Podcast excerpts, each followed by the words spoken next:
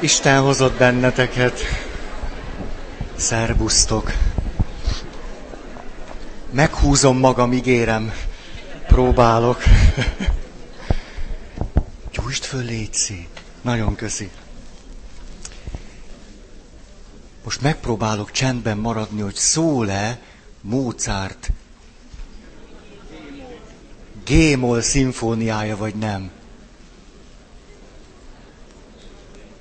Nem, nem. Semmi baj, itt van egy CD-n. Azt gondoltam, hogy betehetjük, hogyha nagyon hiányzik nekünk, majd hallgatunk belőle részleteket. Na, meg vagyok hatódva, meg döbbenve, hogy elkezdtük ezt a meghittség az Isten kapcsolatban, vagy mi által tud az Isten kapcsolat meghitt lenni, és erre nem mentetek el. Hát hogy van ez? Nem csak a szerelem érdekel benneteket? Lenyűgöző. Szóval van 24 pont. Ebből elmondtam hetet, szerintem a mai nap be fogom fejezni, remélem, de egy gyors ismétlés, de mielőtt ebbe belekezdenék, tudjátok, nagyon szívesen beszélek erről. Egyszerűen élvezem azt, hogy sehol sem olvastam arról, hogy a meghitt Isten kapcsolat ismérvei. És annyira élvezem, hogy valamiről el lehet kezdeni gondolkodni, miközben nincsen három okos könyv, ami leírná, hogy hogyan van a meghitt Isten kapcsolat. Ezt nagyon élvezem. Másfelől pedig nyilvánvalóan, hogy az eddig elmondottak nagyon-nagyon inspiráltak abban, hogy ezeket a pontokat megfogalmazzam. Tehát nyilvánvaló, hogy nem vagyok én olyan okos, hogy magamtól ilyen pontokat írjak. Na most még annyi bevezetőül, hogy, és persze tudhatjuk azt is, hogy mindaz, amit az Istenről vagy az Isten kapcsolatról leírhatunk a meghittség szempontjából, fölhasználva az eddig mondottakat és az eddig ismerteket, azért annak hát elsősorban egyfajta analógia jellege van. Hogy az Isten soha senki nem látta. Jézusról tudunk valamicskét. Tehát azért, amit az Isten kapcsolatról mondunk, és emiatt nyilván a másik szereplőről, nem állítom azt, hogy én a tutit mondom, hanem azt, hogy bizonyos analógiákat azért fölállíthatunk az emberekkel és az Istennel való kapcsolatunkban. Na, akkor az első pont így szólt, az Isten kapcsolat által ismerem meg magam. Vagy az Isten kapcsolat által is ismerem meg magam, és jutok közel magamhoz. Hm. Kettő. Személyes ima élet, Isten kapcsolat, tabuk, illem, szégyen és prüdéria nélkül. Hogyha erre képes vagyok, nem szégyenkezni az Isten előtt, nem prűdnek lenni, nem megpróbálni megfelelni annak az elvárásnak, amiről én azt gondolom, hogy Isten azt várja el tőlem, hogy én úgy imádkozzak. Á, akkor van esélyem. Itt egy, egy egyetlen mondat, az önismereten keresztül vezet az út Istenhez ahogyan az intimitás a másik emberrel mindenképpen annak függvényében történhet, hogy én önmagammal tudok-e valamennyire meghitt kapcsolatban lenni, és ha magammal nem tudok meghitt kapcsolatban lenni, nem tudok veled se, nyugodtan állíthatjuk, hogy az Istennel való kapcsolatunk az az önismeret útján átvezet. Ezért lehetséges az, Szerbus Zsuzsi, hogy, hogy eh, lehetnek teológia professzorok, akik irgalmatlan mennyiségű tudást gyömöszöltek a fejükbe, hogy ki, mikor, mit, hogyan mondott az Istenről, miközben nincsen Istennel meghitt kapcsolatuk. Mert az nem ezen múlik, nem csak a fejemen, hanem egy csomó mindenem, ami itt van beljebb. Három. Szeretem magam, és meg tudok bocsájtani magamnak és Istennek. Ugye ehhez a kijelentéshez fűzzük hozzá azt, hogy a 24 pont egy birodalmi teológia rendszerében értelmezhetetlen. Egy téli birodalmi teológia felől, ha nézzük ezeket a pontokat, akkor ezek vagy nevetséges kijelentések, vagy akár Isten káromlások. De amit mi űzünk, az egy nyári tapasztalati teológia.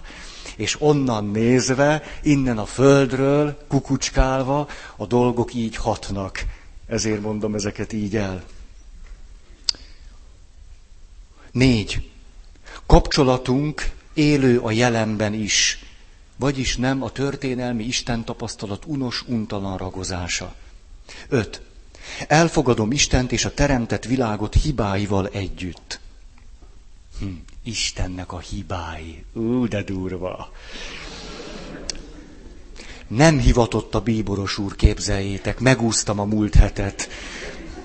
De most belehúzok nagyon. Hat. Elfogadom, hogy Isten mondhat nekem nemet is, mert ő is szabad, mint én. Hét. Ugye, ha így megyünk, akkor hamar elérjük a 24-et. Hm? Hét.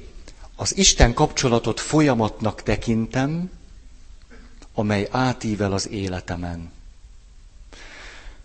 Vagyis, hogy képes vagyok egy kapcsolat felől nézni az élet eseményeimre, a jövőben lévő élet eseményeimre is, nem csak a magam szempontjából nézek, hanem úgy, hogy van egy elsőrangú vagy elsőrendű kapcsolatom valakivel, és a kapcsolat felől nézem az életet.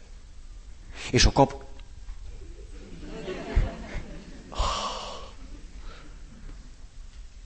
De jó. Na. Nyolc. Erkölcsös életvitelre törekszem, amelynek sarokpontja a hitelesség, vagyis a hűség a lelkiismerethez. Többen odajöttek hozzám, és vívódtak ezzel a kijelentéssel, hogy most akkor a hitelesség hogy viszonyul ahhoz, hogy mondjuk éppen az volna ebben a, a helyzetben a leghitelesebb a részemről, ha megcsalnám a feleségem. Ne. Ebben a pillanatban most magamat érzékelem, a leghitelesebb az lenne, hogyha kilépnék a papságból. Hm.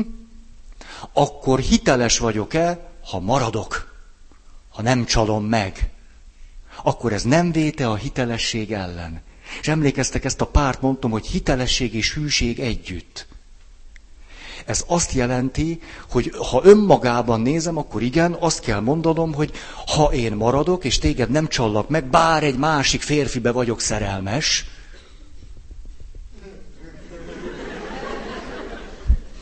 ne zárjunk ki akármilyen lehetőséget, legyünk nyitottak és rugalmasak. Szóval, ha bár én most egy másik valakibe vagyok szerelmes, ebben a pillanatban, ha csak a hitelességet nézem, és semmilyen más szempontot nem nézek, úgy tűnhet, hogy valóban hiteltelen az, hogy ha maradok. Igen ám, de mi van akkor, hogyha közben én elköteleződtem is? És önmagamhoz, az önmagamhoz való hűséghez az elkötelezettség is hozzátartozik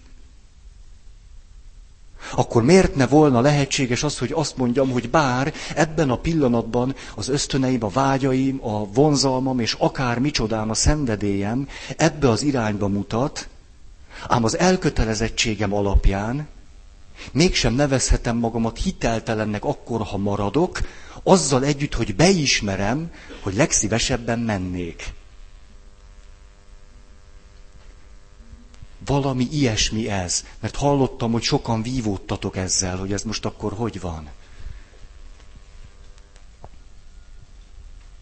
Belehúztak. Hmm. Hmm. Viktor Frankl azt mondja, hogy különböztessük meg az emberben a cselekvő ént, és ő nem azt mondja, hogy ennek a, a párja, vagy bizonyos értelemben ellentétve az ösztön én, hanem azt mondja, különböztessük meg a cselekvő ént a reagáló éntől. A vaktában reagáló éntől. Hogy az ember hitelesebben jut önmagához, ha önmagát nem az ösztönösen reagáló énnel azonosítja, hanem egy szabadon döntő és cselekvő énnel.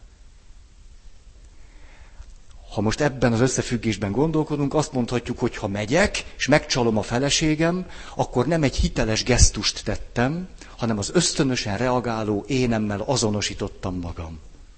Akkor már nem hangzik olyan jól, ugye? Hő, de gáz. Akkor mit csináltál tegnap? Öjjaj, na jó. A, egy másik gondolkodó még eredetibbet mond. Csak elolvasom, mert nem tudom, hogy mit mond, de annyira eredeti, hogy ennek a gondolatnak a bűvkörében élek. Azt mondja, az autentikus ént különböztessük meg az automatikus éntől. Na, mit szóltak? Ez még izgalmasabb. Automatikus, ami éppen most jön belőlem. Ez tehát akkor nem egyenlő a hitelességgel. Ha nagyon primitív akarok lenni, inkább az ösztönösséggel, de, de nem akarok. Azt hiszem, eddig jutottunk, ugye? Megvan nektek? Na, mindegy, jó van. Jó van, jó van, el is mehetek, csak... Kilenc. Meghitt helyzeteket teremtek az Istennel való kapcsolatomhoz. Vagyis beismerem, hogy az sem megy magától, valamint az is tudatosul bennem, hogy nem csak, hogy nem megy magától, hanem, hogy az Istennel való kapcsolatom is bizonyos szempontból feladatokat és kihívásokat ad.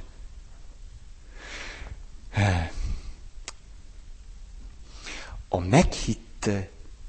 meghittségre alkalmas helyzetek teremtése az Istennel való kapcsolatban nem az Istennek szükséglete. Képzeljétek, ő mindig képes rá, hanem nekem. Tehát úgy tűnik, nekem kell mondjuk fél óra ahhoz, hogy én eljussak valami mélységig, valami autentikus énig, az automatikus én helyett. Erre nekem van szükségem. Az nem egy törvény, hogy reggel este imádkozz. Hát ha ez egy törvény, az akkor szörnyű. Hát akkor te katasztrofálisan kezded a reggelt, meg fejezed be a napot. Nem irigyellek. Tehát kinyitod a szemed, és egy törvény teljesítesz. Ú, de gáz. És egy törvény teljesítéssel alszol el. Hát nem lennék a bőrödben. A, az időre azért van szükség, hogy én magamban valahova eljussak. Ahonnan aztán valami valódi történet tud kettőnk között zajlani. Az okosak, tudod, tudjátok, mit mondanak? Nagyon gagyi lesz. Minimum fél óra. Na. Megy az nektek, hogy találkoztok valakivel, és rögtön, rögtön nyomjátok? Kedves ismerősöm jut eszembe, aki nem sokat lacafacázott, emlékszem, egyszer meg, megemlegettem őt, rögtön a közepébe vágott. Elváltatok már? Ezt egy köszönés után rögtön. Nem, nem semmi. És egyszer barátja megelégelte, és ilyen körülbelül, szia, hogy vagy? Na? És akkor föltette egy ehhez hasonló kérdést. Hogy megy a szex? És akkor erre az ismerősöm azt mondja, te, Laci, az a baj veled, hogy te olyan vagy, hogy neked rögtön a tejszínhabbal kell kezdeni. Tehát először leves, tíriri, aztán majd eljutunk a habig.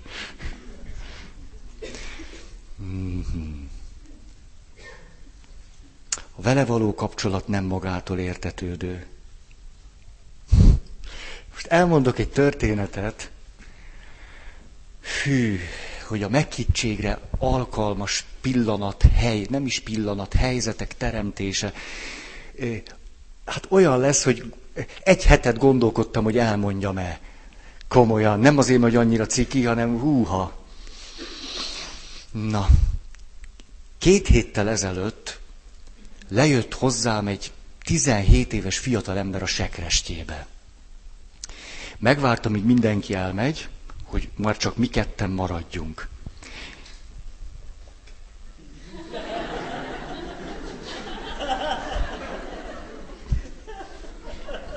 Kicsit fáj.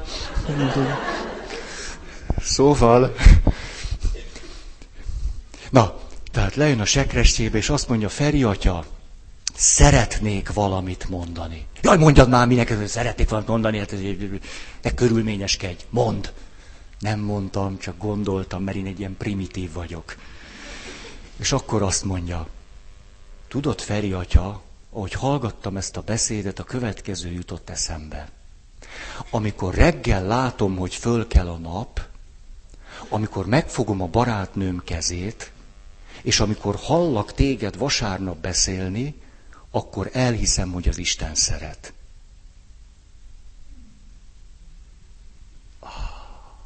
Még. Költözz a plébániára.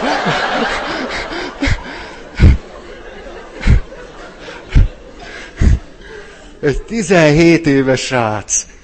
Na hát, ennek jó barátnőjének lenni, nem? Vagy szóval, hogy értitek, szóval, hogy...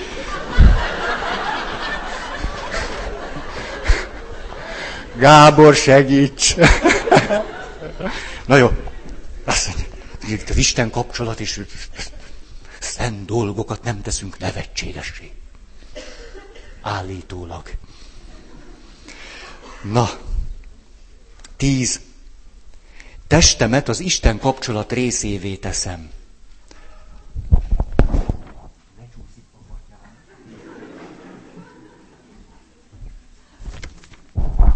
Mit értek ez alatt?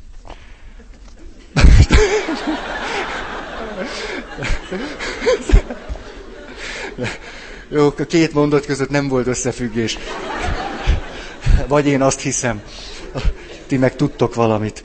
Na, szóval, hogy a testemnek a jelzései, az ösztöneim, az érzéseim, az érzelmeim, a vágyaim, a vonzalmaim, a kívánságaim, hogy ezek valamiképpen az Isten kapcsolat részeivé emelhetők, mert hogy egyébként azok is, csak nem szoktam annak tartani. Ha, csak, csak. Arról beszél a teológia nagyon joggal, furcsa, hogy hogy van ez, hogy ha meg tudom különböztetni a parazita érzéseimet, ezt nem a teológia mondja, a parazita érzéseimet, a hiteles érzéseimtől és érzelmeimtől. A teológia erről azt mondja, a lelkek megkülönböztetésének adománya lehetővé teszi azt, hogy tudjam, hogy mikor melyik érzelmem vágyam, és mi egymás az, ami engem Isten felé segít, és mi az, ami nem. De ha fölismerem, hogy egy érzésem nem segít az Isten felé, az az érzésem is segített nekem, mert rájöttem, hogy ez az érzésem nem segít az Isten felé. Ha én igazán komolyan veszem, hogy teremtmény vagyok, akkor a leggusztustalanabb, undorítóbb, illemtelenebb, akármilyen érzésem, vonzalmam is valamiképpen az Isten kapcsolat részévé válhat. Itt én most nem erkölcstelenségekre gondolok, hogy most így becsempészük ezt, hogy végül is...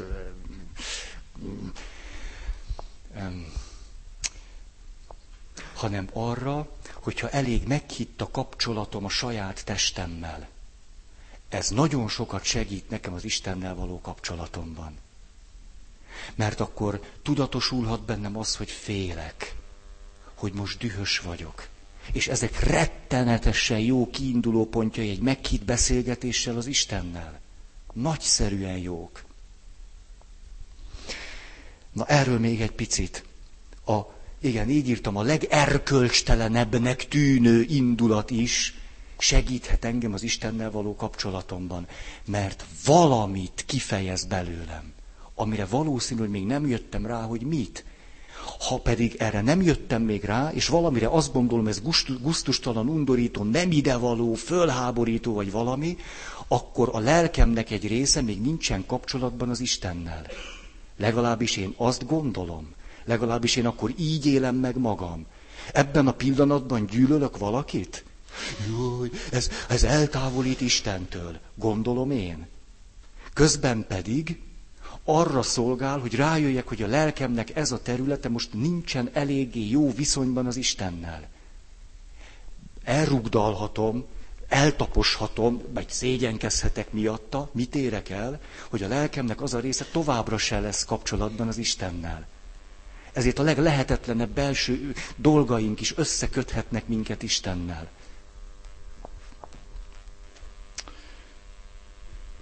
Egy példát hadd mondjak. Tudjátok, Jaj, ez egy, egy hülye fordulat, tudjátok, hogy Feri már ne legyen modoros. Szóval, tudjátok, a, azon töprengtem mostanában, hogy mi a, a csudára jó a projekció Hogy én hogy utálom a projekciót. Ugye, amikor kivetítünk valamit, hogy ez egy milyen, milyen egy lehetetlen dolog.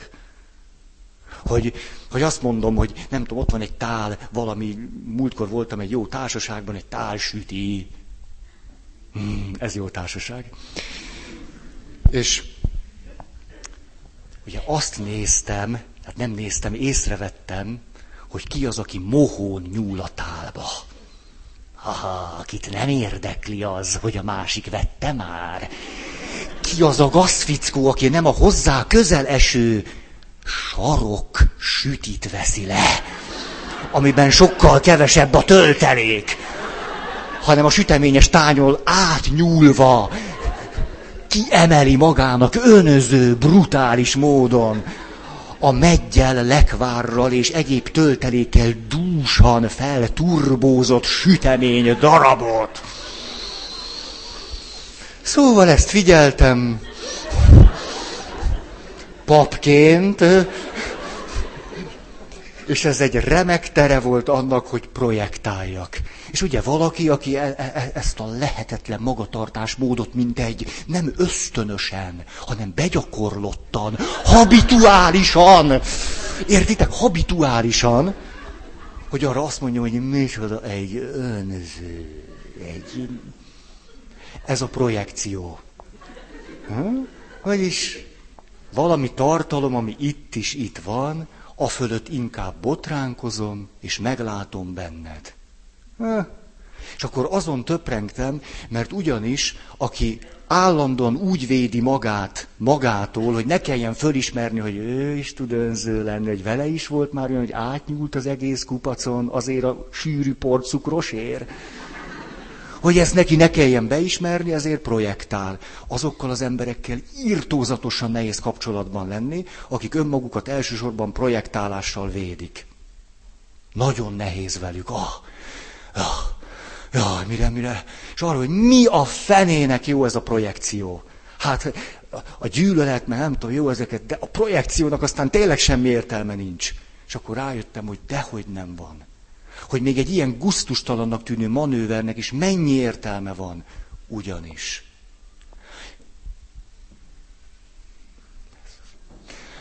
Ha én még egy pici ember vagyok, felnőttként is tudok még gyermeki módon működni, az azt jelenti, hogy nem vagyok tudatos önmagammal kapcsolatban. A tudatosságnak az első lépése, hogy én önmagamra ébredjek és találjak az, hogy valami tartalom, ami itt van, az sikerüljön kivetítenem. Mert ha már ott látom, akkor képes vagyok látni, hogy az ott egy valami.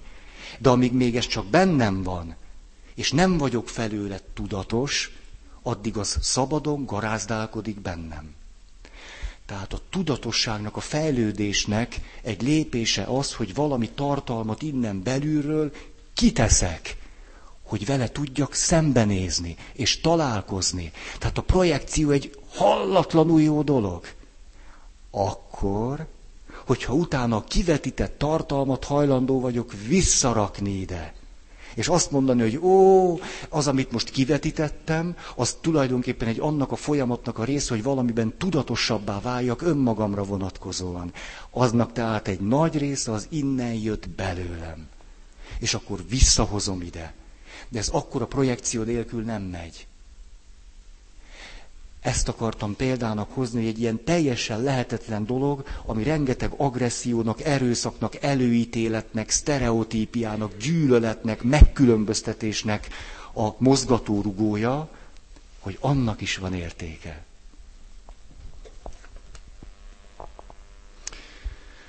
Hm.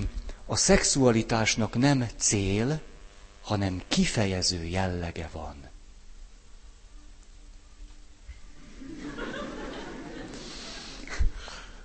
Amely mondat azért kerül ide, mert akkor ez azt jelenti, hogy a testemnek a különböző jelzései, annak nem annyira cél, hanem kifejező jellege van. Ki akar valamit fejezni abból, amit érdemes volna tőle megtanulni vagy ellesni. Hm. Hm. Ismeritek azt a történetet, hogy egy pap ékes szóló előadást tart arról, hogy a lélek számít, a test nem. Hogy a, a, a lélek az a fontos, és ezt hallatlan, meggyőző erővel mondja. És hát ott a sorok között ül valaki, aki odafordul a társához, aki vele együtt hallgatja, és azt mondja, te, te elhiszed, hogy tényleg a lélek számít, és a test nem fontos. Mire ő azt mondja természetesen, lenyűgözve az előadótól, teljesen igaza van. Mire az illető azt mondja, te, akkor cseréljünk helyet, mert itt nagy a húzat.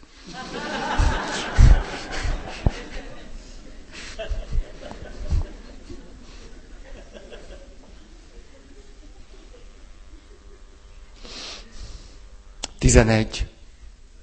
Istennel szemben nem élek a hatalmam eszközeivel. Nekem hatalmam az Istennel szemben. Ojaj. Közben pedig ez így van. Mondom a legegyszerűbb példát. A vallás történet tele van azzal, hogy az ember manipulálni akarja az Istent. Ezt hívják mágiának. Ha én vasárnap elmegyek a Szent Misére, akkor ennek függvényében neked kötelességed nekem. Ti úgyis befejeztétek már ezt a mondatot, nem szorultok rám. A, a mágikus vallásgyakorlat természetesen a kultúrkereszténységben is benne van. Szent Antalkának bedobom a lóvét, ő meg kidobja az ötöst. Hát hányszor hallottam, kedves barátaim mondják, hogy ima életem vizsga időszakban pesdül föl.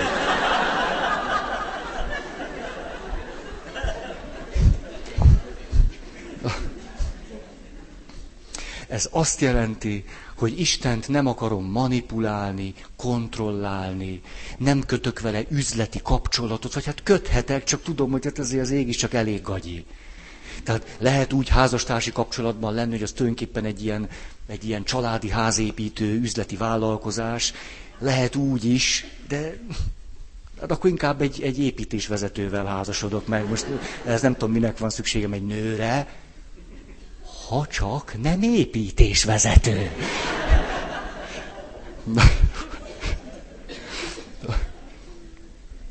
És akkor egészen odáig szeretnék merészkedni, hogy tulajdonképpen ebben a világban mi minduntalan kihasználjuk Istennek a kiszolgáltatottságát. Ebben a világban Isten hallatlanul kiszolgáltatott. Nem csak azért, mert Jézus ennek egy jó példája. Mert jó példája, hogy mit jelent, hogy az Isten ebben a világban, amikor most van, akkor kiszolgáltatottan van. Katolikus hitünknek egy gyönyörű dolga az, hogy abban hiszünk, hogy az Eucharisztiában, az oltári szentségben Isten jelen van. Mégpedig egy hatalmas kiszolgáltatottságban. Isten jelenleg nagyon nagy kiszolgáltatottságban van köztünk jelen. És nagyon nagy kérdés az, hogy én védelmezem-e magamban ezt a nagyon kiszolgáltatott Istent. Ugyanis az Istennel az emberi élet során tulajdonképpen azt csinálunk, amit nekünk tetszik. Lehet őt gyűlölni, lehet rá fröcsögni, utálni, belerúgni, szídni, mindent lehet vele. Van-e olyan ember, akivel mindazt meg lehet tenni, amit az Istennel meg lehet tenni? Nem nagyon. A legmegalázottabb ember is előbb-utóbb azt mondja, hogy elég. Isten meg nem. Tehát úgy tűnik, hogy nagyobb hatalmunk van itt ezen a földön Isten fölött, mint amennyi hatalmat ő gyakorol mi fölöttünk.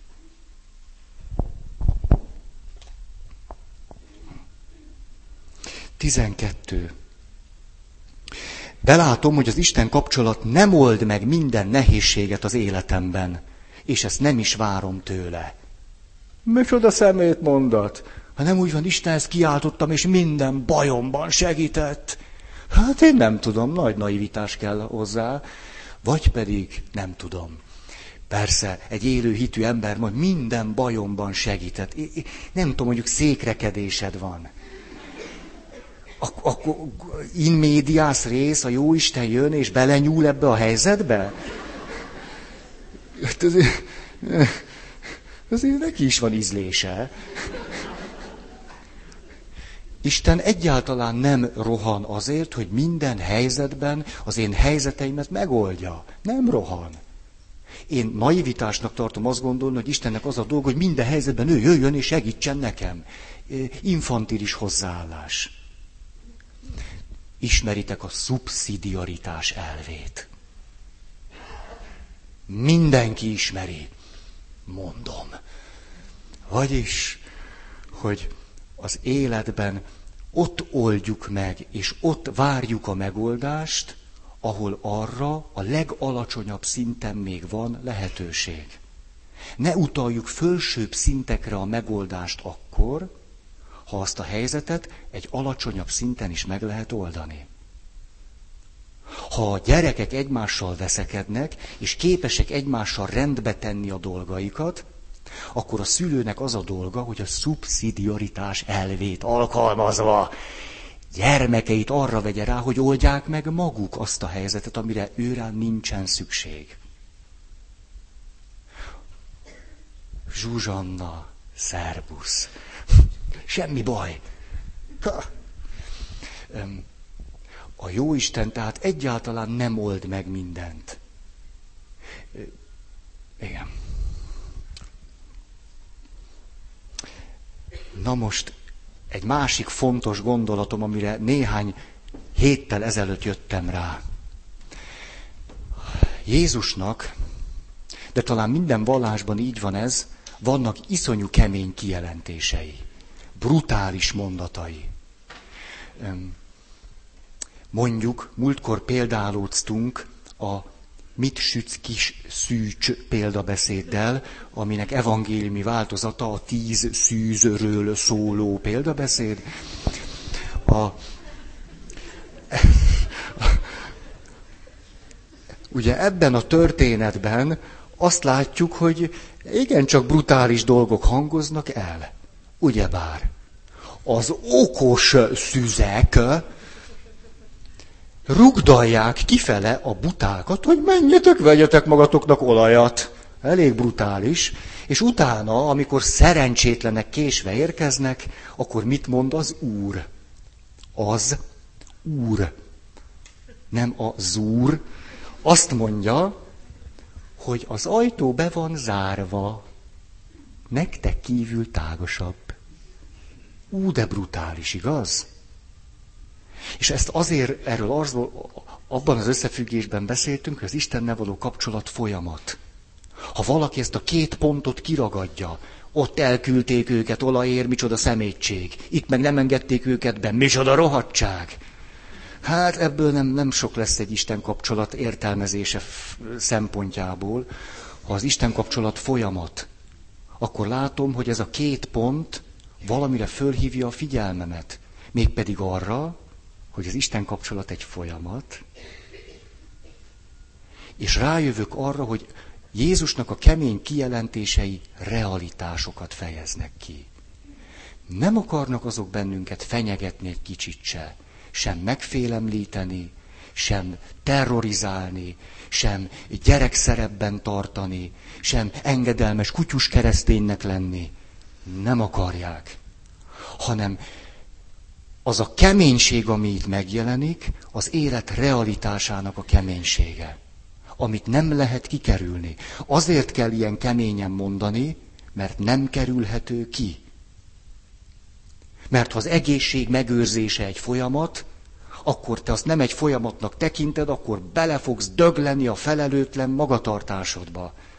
Ezt le, lehetne aranyosabban is mondani, hogy nem kell fogat mosni.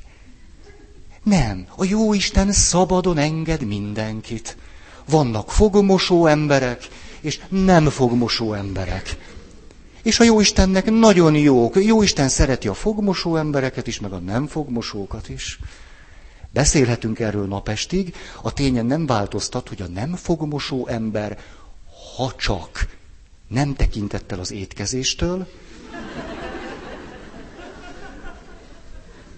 bizony rosszabbul fog járni. Ezek a kemény kijelentések realitásokat mutatnak. Egy kedves ismerősöm jutott eszembe, muszáj mondanom, egy, egy, egy, egy zseniális, azt mondja, Feri, baj van a házasságommal. Hát mi? Hát például a feleségem nem sózza meg az ételeket. És utána a következőt mondja, én már arra jöttem rá, hogy a nők két csoportba oszthatók. Az egyik csoportban van a feleségem, a, a másik csoportban a sóhasználó nők.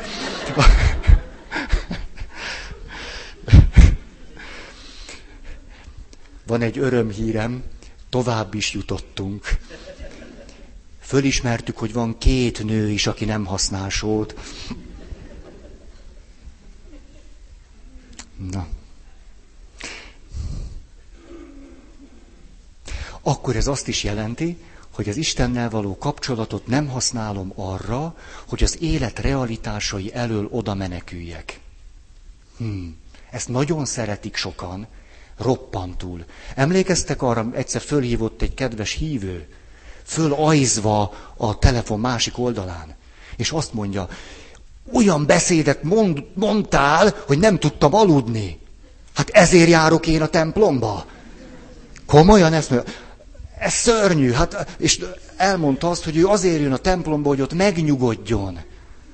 Hogy békére találjon, hogy erőt merítsen egy hét szenvedéshez. Hát mit csinálok én vele? Most kimaradt egy hét, ért? Most, ki, most két hetet kell egybe leszenvednie.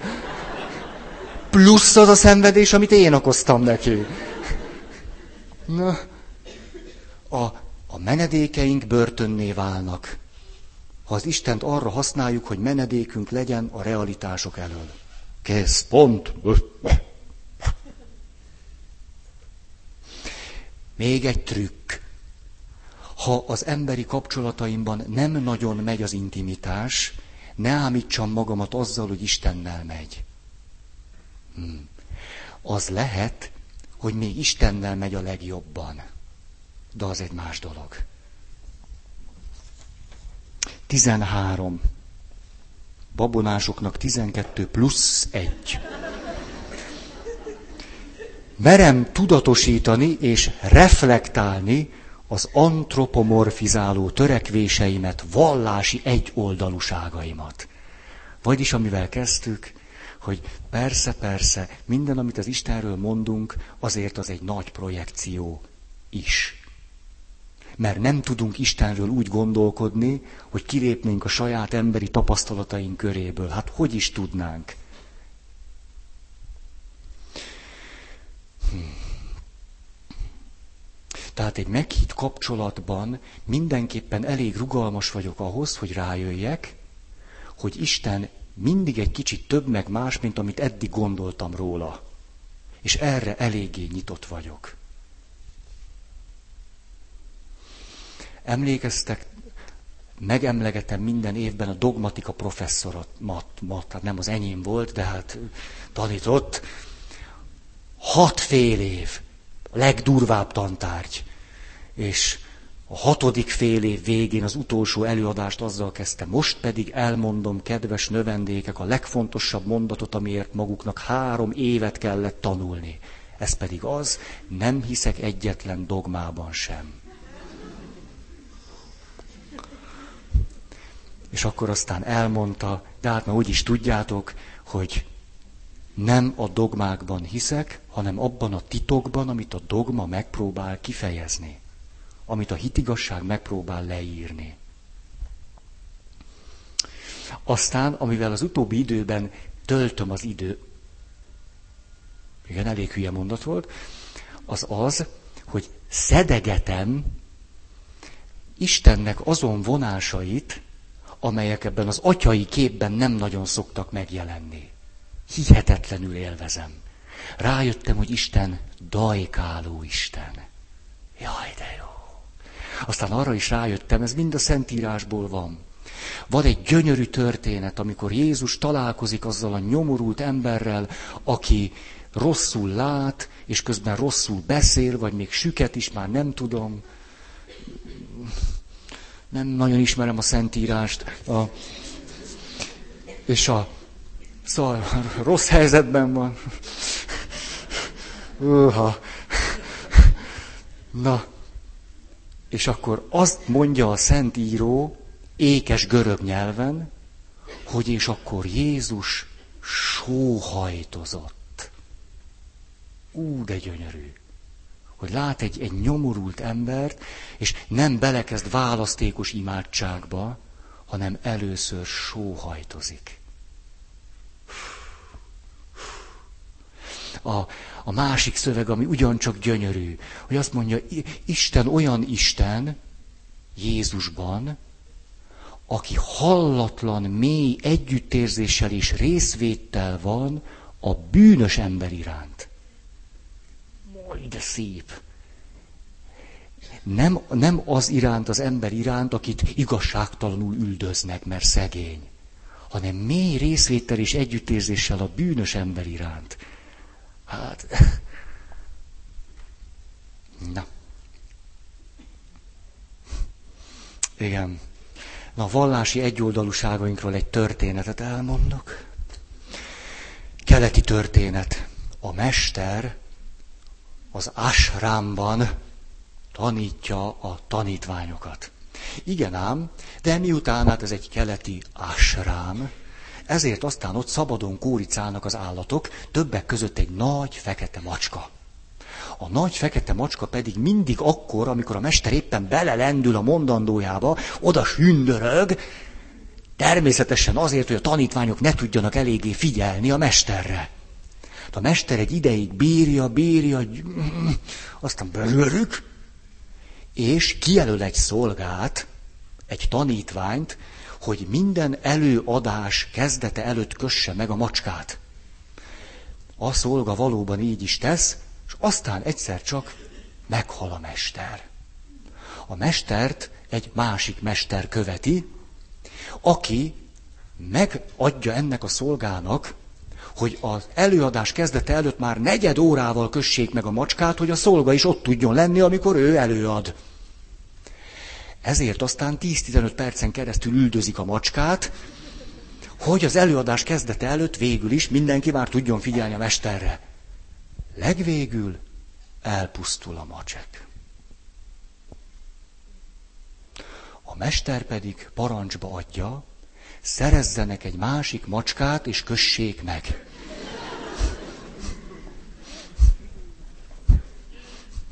Ezzel mindent elmondtam egyház történetünk mozgató rugóiról. 14. Vállalom az Istennel való kapcsolat kockázatát. Nem csak béke meg nyugalom, kihívás, kockázat, mi egymás. A, tudjátok, a héber nyelvben a salóm, ugye úgy, béke. Ha mikor Terézvárosban voltam pap, akkor ugyebár a Terézvárosi egyházközség területére tartozik a zsinagóga, meg az egész ortodox negyed. És én oda is jártam betegeket áldoztatni, a zsidó testvéreinkhez kevesebbet mentem. A, és a zsinagóga mellett volt egy ház, ahol most is emlékszem, egy 97 éves Olgi nénihez kellett járnom. Na, egy drága, aranyos néni volt. 97 évesen azzal fogadott engem, hogy tisztelendő úr, hát mit főzzek magának legközelebb? Na, mit szóltak?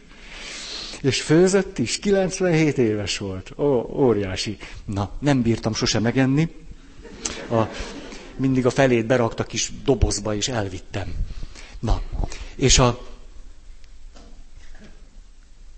Elfelejtettem a fonalat, hol, hol tartottam. Miért, miért mondtam ezt? Na annyira az Olgi néni, igen? A salom! Ja igen. Olgi néninek az volt az egyetlen nehézsége, ami nekem volt igazából nehézség, hogy nem hallott. Ezért volt vele nehéz egy kicsit beszélgetni, ezért inkább ettünk. A... És, na most, tudjátok, a házon megjelent a kapucsöngő. A kapucsöngő egy nagyszerű találmány halló emberek számára. Mit évő legyen az egyszerű pap, amikor szeretne bemenni Olgi nénihez, aki nem hallja a csöngőt?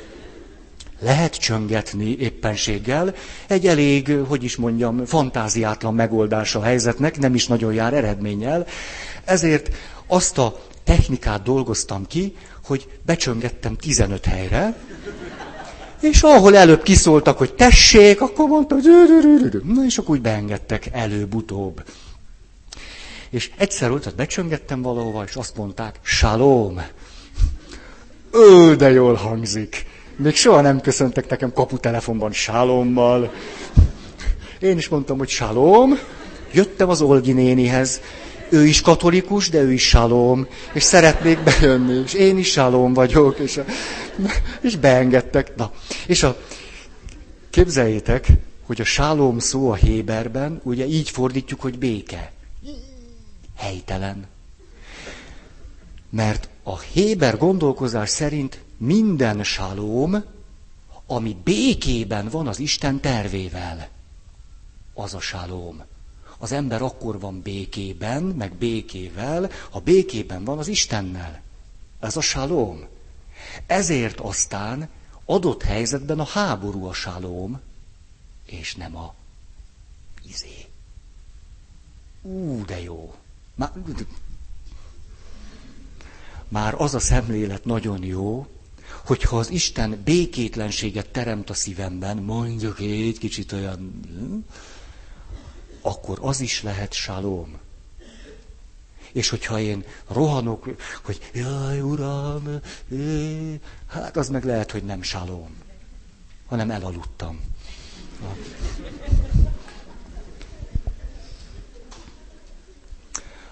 És akkor most egy fontos mondat. A meghittségben egy igazi meghittségben az önazonosságomat kockáztatom. Ez nem csak az Istennel való kapcsolatra vonatkozik. Minél meghittebb viszonyban vagyok, annál inkább kockáztatom az identitásomat.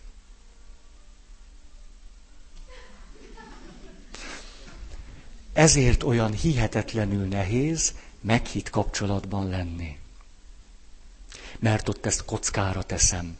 Mert abban a meghittségben annyira megnyílok, és te is annyira megnyílsz, hogy egyrészt ráébredek arra, hogy ki vagyok itt és most, másrészt azt is megengedem, hogy a beszélgetésünk, az együttlétünk által fölismerjem azt, hogy más valaki is vagyok. Az pedig fájdalommal szokott járni. Vannak szép pillanatok, amikor egy ilyen együttlétben azt ismerem föl, hogy hát végül is mégiscsak szeretetre méltó vagyok. Ez tök jó, de nem mindig ezt ismerem föl.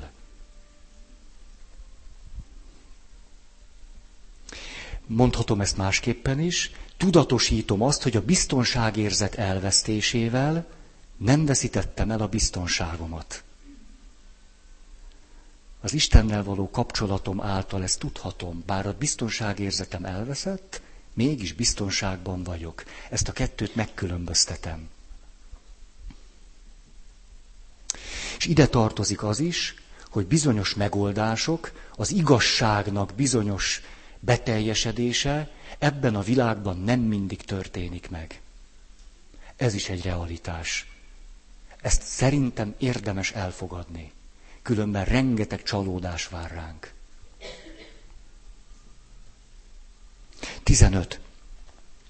Elfogadom a fájdalmat és a szenvedést, mint a kapcsolatunk fejlődésének velejáróját.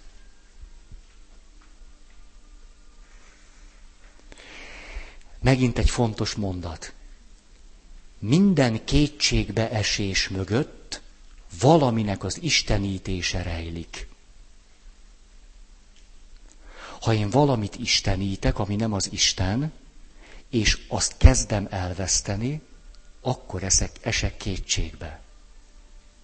Ha én az Istent istenítem, akkor bármi is, amit elvesztek, tudom, hogy közben a biztonságomat nem vesztem el, legfőjebb a biztonság érzetemet, és az életem tud tovább menni. A következőre jöttem rá egy héttel ezelőtt. Szörnyű, hogy én állna rájövök valamire. Csak az a baj, tudjátok, hogy más dolgokat meg elfelejtek. És így körülbelül mindig ugyanannyit tudok. Elég szerencsétlen dolog. Ezért nem jutok sehova. Szóval, hogy amikor valaki fekszik a beteg ágyom, és azt mondja, a jó Isten büntet engem. Nem értem, miért küldte rám ezt a szenvedést. Jó, tudom nagy együttérzéssel hallgatni őt. Legalább összehozta Istennel a maga helyzetét. Ez is egy nagy erény. De amikor valaki azt gondolja, hogy a rák, plö, egy pont neki szóló dolog, tehát a Jóisten épp azért teremtette meg a rákot, hogy azt neki belegyömöszölje a keblébe. Azért. Tehát a Jóistennél van egy polc, büntetés. És ott fekszik a rák, cukorbetegség, megvakulás, és akkor néha is pifad neked egyet belőle. Amikor valaki azt gondolja, hogy egy ilyen életesemény direkt az Istennek a büntetése neki bele, a mögött, és ez most nagyon fájdalmas lesz, hihetetlen nagy gőgösség rejlik. Egy óriási nagy gőg, amiben az illető azt gondolja, hogy itt az egész világ rá vonatkoztatva létezik. Amit én most mondok, nem a betegágy mellett mondtam el valakinek. Ezt most nektek mondom.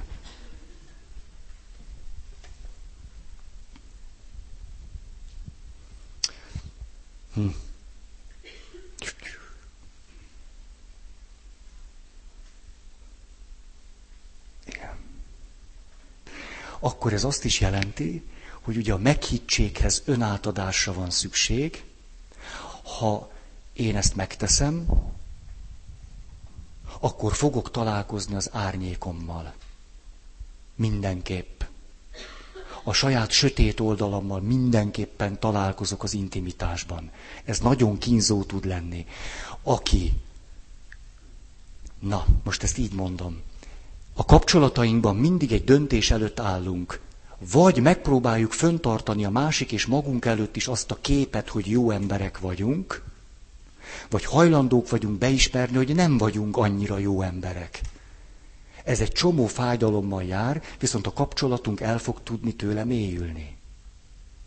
És rájövünk, hogy nincs arra szükségünk, hogy, hogy görcsösen kapaszkodjunk abba, hogy, hogy lenyomjam a torkodon azt, hogy én akkor is jó vagyok, és akkor is igazam van, és te vagy a hülye. Erre nincs szükség.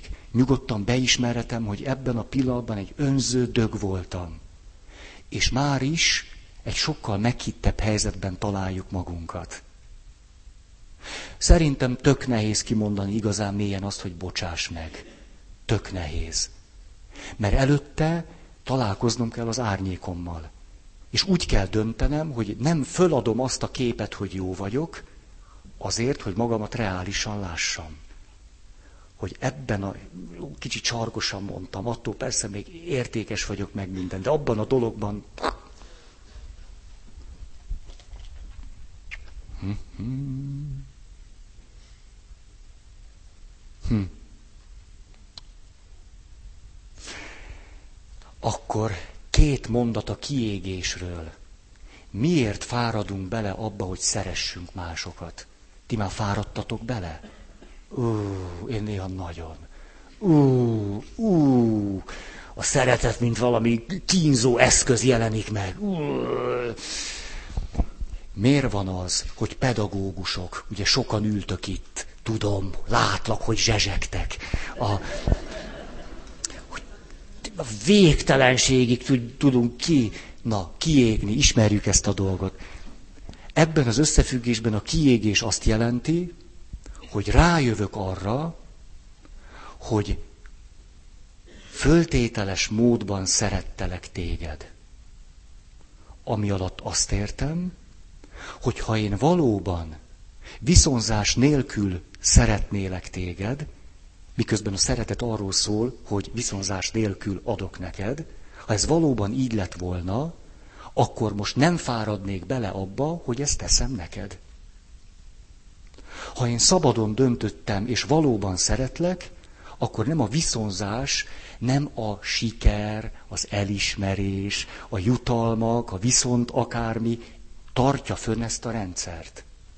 Ezért a kiégés ebből a szempontból valamiképpen egy arra való fölszólítás, hogy jöjj rá, a szereteted még mindig föltételes módban van. De szeretném kiegészíteni egy másik dologgal, ez nem jelenti azt, hogy nem fontosak a saját szükségleteim, és hogy magamat ne volna fontos szeretni. Hát természetesen. Akkor tudok valóban önzetlenül szeretni másokat, ha magamat is így szeretem, és megadom magamnak, ami nekem jár. Akkor erre valóban tudok szabad lenni.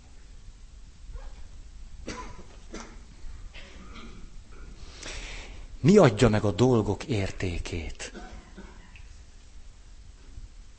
A bizonyára erre sok válasz adható, mondom a sajátomat. A dolgok értékét az adja meg, ha azokat föláldozzuk. Annál értékesebb egy dolog, minél inkább méltó a föláldozásra. Ha valami nem méltó arra, hogy azt föláldozzuk, nem is túl értékes valami. Ezért aztán a legértékesebb dolgaink nem azok, amik vannak, hanem amiket föláldoztunk.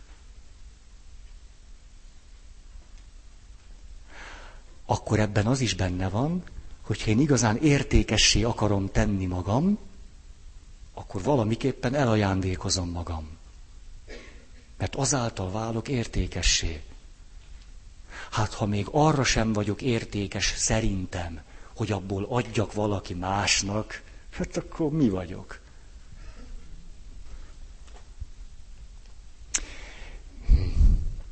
Nem szívesen találkozom olyan emberekkel, akiknek az önátadása csak katasztrófával jár az életemre nézve.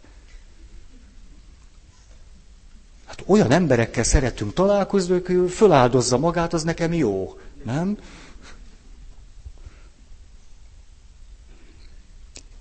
16. A meghittség nem szívja föl Istent, mint transzcendenst, mint teremtőt, aki több és más nálam.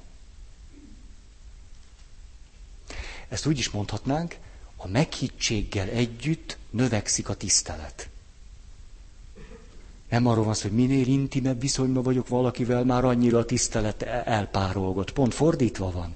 Meghittséggel együtt jár a tisztelet növekedése.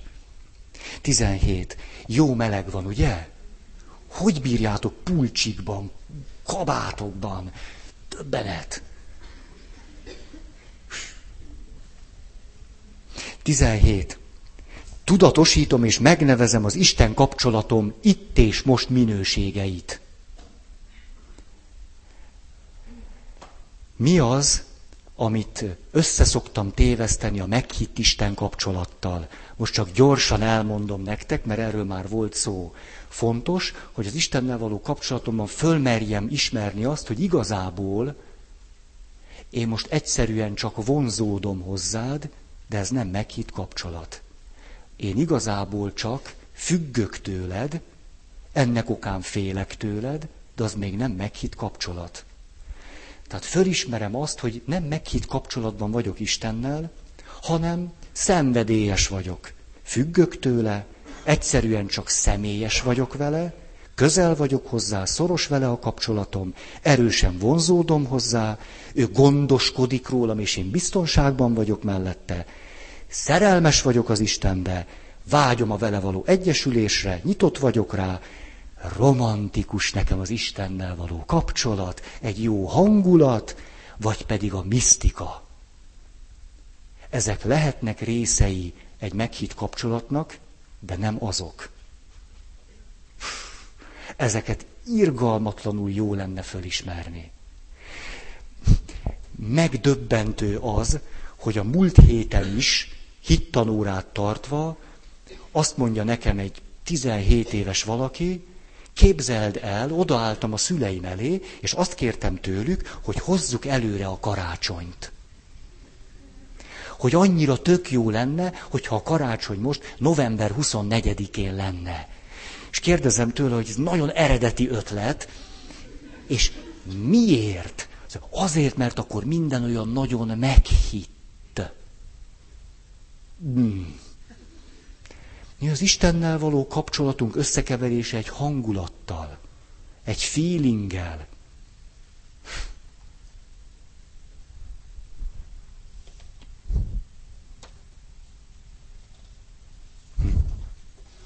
Aztán a meghitt kapcsolatnak ismérve az Istennel, hogy a felnőtt gyereke akarok lenni. Fel akarok nőni Isten mellett. Istenhez nem fogok fölnőni, de Isten mellett föl lehet nőni. Akkor ez azt jelenti, hogy vállalom a felnövéssel, a felnőttséggel járó fájdalmat. Az a paradicsomból való kiűzetés fájdalmával egyenértékű. Akkor ez azt jelenti, hogy például az Istennel való kapcsolatomban merek kezdeményezni. És tudok is kezdeményezni. Nem mindig azt várom, hogy ő csináljon valamit. Akkor ez azt jelenti, hogy tudok egyedül lenni. A, most két hete nem érzem, hogy Isten szeretne. Nem érzem, hogy velem van. Na és aztán? Hát nem érzem, jó, nem érzem. Mi és ha náthás vagy, akkor meg szagokat nem érzel. Na ennyi. Jó, valami nem működik, és... Hát hány, e, ez a, ugye a a hitelesség nevében, ha nem jön az indítatás a misére, menetelre, akkor nem megyek. Nem csak azért, mert nem, akkor nem vagyok hiteles, akkor vagyok hiteles, ha otthon maradok, ezt nem tudom miért, de mindegy, akkor vagyok hiteles, hanem mert nem éreztem. Hát tudod, nem lennék a férjed. Ma este, drágám, nem érzem, hogy szeretlek.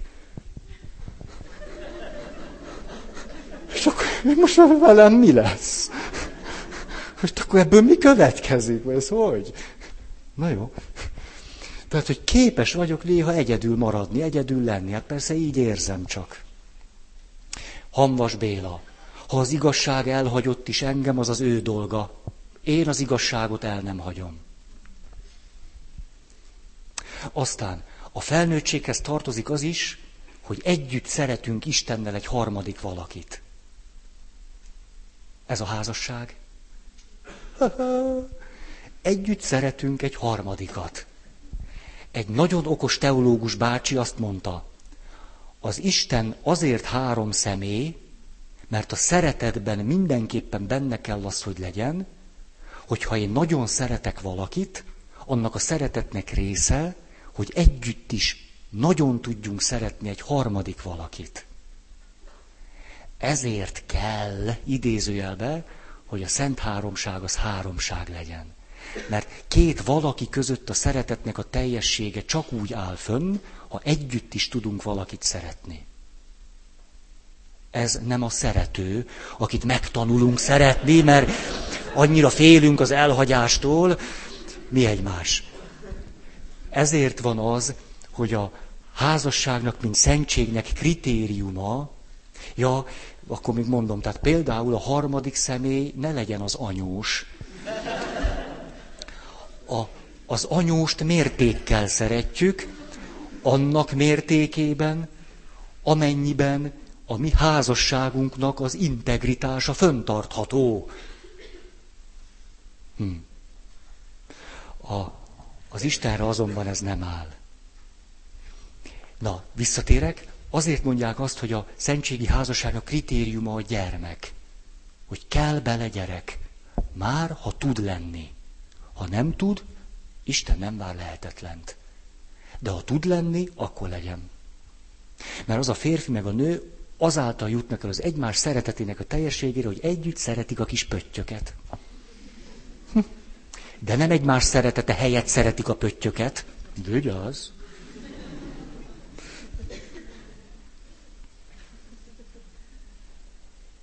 Hmm. Ez akkor azt is jelenti, hogy néha megkérdezem Istent, hogy mire lenne neki szüksége. Ha. Mond, Uram, dög lesz bennem? Vagy kaptál egy kis tápot, máma? Vagy, vagy mi van velünk? Egy történetet hadd meséljek el. Butháról szól. Hm. Négy szerzetes elindult azért, hogy találkozzanak Buthával. Három szerzetes minden áron találkozni akart vele, ezért amikor kitört egy hatalmas vihar, akkor megszaporázták a lépteiket, azonban volt egy negyedik szerzetes, aki egy picit lassabban ment, és aztán a vihar elszakította három szerzetes társától, és ő egyedül maradva rátalált egy pásztorra. Látta, hogy a pásztor szegény a megriadt nyájat próbálja összeterelni, hát ezért nekiállt, hogy segítsen neki, és segített a nyáj összeterelésébe, de hát bizony ebben nagyon sok óra telt, és mire a megbeszélt helyre ért, bizony a három szerzetes társa már régen elment. Hát nagyon megkeseredett ez a szerzetes, hogy jaj, elszalasztott egy óriási lehetőséget, hogy ö, buthával találkozzon. Ezért aztán megszaporázta lépteit, és igen ám, de hogy ment, átment egy mezőn, ahol egy asszony ö, kaszált, vagy sarlózott, vagy mit csinált. És akkor látta, hogy ez a szerencsétlen nő egyedül van. Tehát már kikeltek ott a búzaszemek, vagy kalászok, és megkérdezte, hogy egyedül kell? Tehát igen, mert meghalt a férje, egyedül van, és bizony nem tudja, hogy be fogja fejezni. Hát akkor ez a szegény szerzetes nagyon oda volt, hogy elszalasztja a találkozást Buthával, de hát neki állt ő is, kért egy sarlót, és addig-addig sarlóztak, két hét volt, mire végül is sikerült. Aztán Butha nyomába eredt, mert persze mindig hozták a híreket, hogy Butha éppen hol jár. Igen, ám ment, ment, ment. Na most nem folytatom tovább a történet, el tudjátok képzelni, most ezt szorozzátok meg tízzel. Hm. Ez a mese gyilkosság. És, és végül már, mikor idős volt a szerzetes, mert bizony ez mindig meg, megtörtént vele, akkor hallja ám, hogy Butha éppen a szülő falujába megy, a magyar nyelvben most nem tudjuk eldönteni, hogy a Butha vagy a szerzetes szülő falujába, ezért elmondom nektek.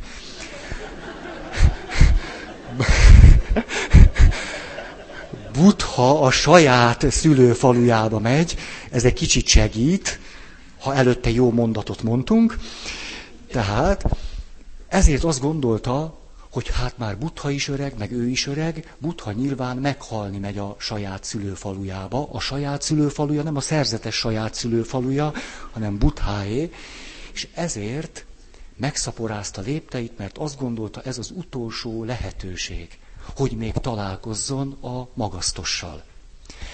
Ezért aztán éjszaka is ment. És hogy éjszaka ment, egyszer csak felbukott valamiben, az pedig egy szerencsétlen őz volt. Az őz ott sebesülten feküdt, és a szerzetes gyorsan sicsúgy valamit ott csinált, mert azt gondolt az utolsó esélye, hogy találkozzon a magasztossal, de annyira látta, hogy, hogy ha most ott hagyja ezt a szerencsétlen állatot, az biztos, hogy nélküle elpusztul. A következőt gondolta. Hát, ha most én úgy nézek majd a butha szemébe, hogy közben tudom, hogy itt hagytam ezt az állatot, én úgy nem akarok. Ezért aztán ott maradt az őzzel. Ölébe vette, megvárta a hajnalt, etetgette, itatgatta, és aztán végül azt látta, hogy az őz egy picit megerősödik, és képes talprálni és elmenni. Igen ám, de akkor egy nagyon keserves sírásra fakadt, hogy ő már most tényleg az utolsó esélyt is elvesztette, hogy buthával találkozzon. És ebben a pillanatban egyszer csak megjelent az őz, de már fény lett, és aztán buthává vált, és azt mondta a szerzetesnek, tudod, ameddig olyan emberek lesznek, mint te, addig én nem halok meg.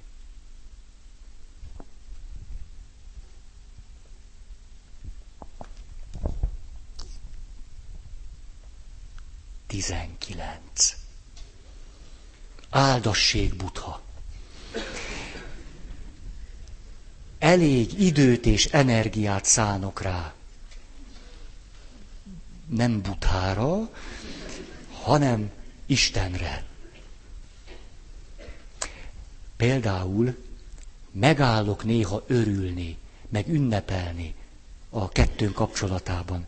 Amikor házaspárok jönnek hozzám, szinte mindig, ha mélyponton vannak, azt lehet látni, hogy amikor valamilyen eredményt érnek el, sosem állnak meg. Nem tudják megünnepelni a győzelmeiket, az eredményeiket. Ha valamit sikerült megtenniük, már sosem állnak meg. Nem állnak meg, már minden beborít az, hogy nekünk ez nem megy. Néha hatalmas gesztusokat tesznek egymásért, de már nem állnak meg, hogy ezt megünnepeljék, hogy örüljenek fölötte. Néha semmi más nem kell tenni, mint hogy beszélgetünk velük, és ők maguktól is fejlődnek, és csak annyit kérünk tőlük, hogy mindig, amikor valami szép dolog történik köztük, álljanak meg. Örüljenek fölötte, és ezt ünnepeljék meg. És ne rohanjanak egy következő problémáig, amit még nem oldottak meg. A Franklnak van egy elég kemény mondata. Kérdezték tőle egyszer, hogy mi a boldogság. Azt mondja, a boldogság az összes olyan szenvedés elkerülése, ami elérhetett volna engem. Hogy egy olyan valaki, aki megérte a koncentrációs tábort, van némi fogalma, hogy az embert miféle szenvedések érhetik el. Elég boldogan élte a maradék ötven évét. Igaz, egy kicsit nagyképű is volt. Hm, ezt nem tudom, azok hogy tartoznak össze. Hm, hm. Elmondok befejezésül egy történetet. A történet egy királyról szól. Beteg lett a király. És összeült a nagy tanács, hogyan gyógyíthatnák őt meg. És akkor arra jutottak, hogy a király betegsége olyan súlyos, egyetlen dologgal lehet őt meggyógyítani, ha egy boldog ember ingét adják rá. Ez meg tudná gyógyítani. Hát akkor elment a nép összes véne bölcse, hogy keressék a birodalomban a boldog embert. És képzeljétek, talán magatok is kitaláltátok már, hogy nem találtak egyet se. Még egyszer körbenéztek, és egyszer csak találtak egy valakit, egy pásztorfiút. Nagyon megörültek, mert a pásztorfiú állítván állította, hogy ő bizony boldog. Azt kérték tehát a bölcsek, tömött sorokban, hogy adná oda az ingét, mert a király nagyon beteg, és csak attól tud meggyógyulni. A pásztorfiú a következőt válaszolta. Hú, nagyon szívesen odaadom az ingem, csak nincs.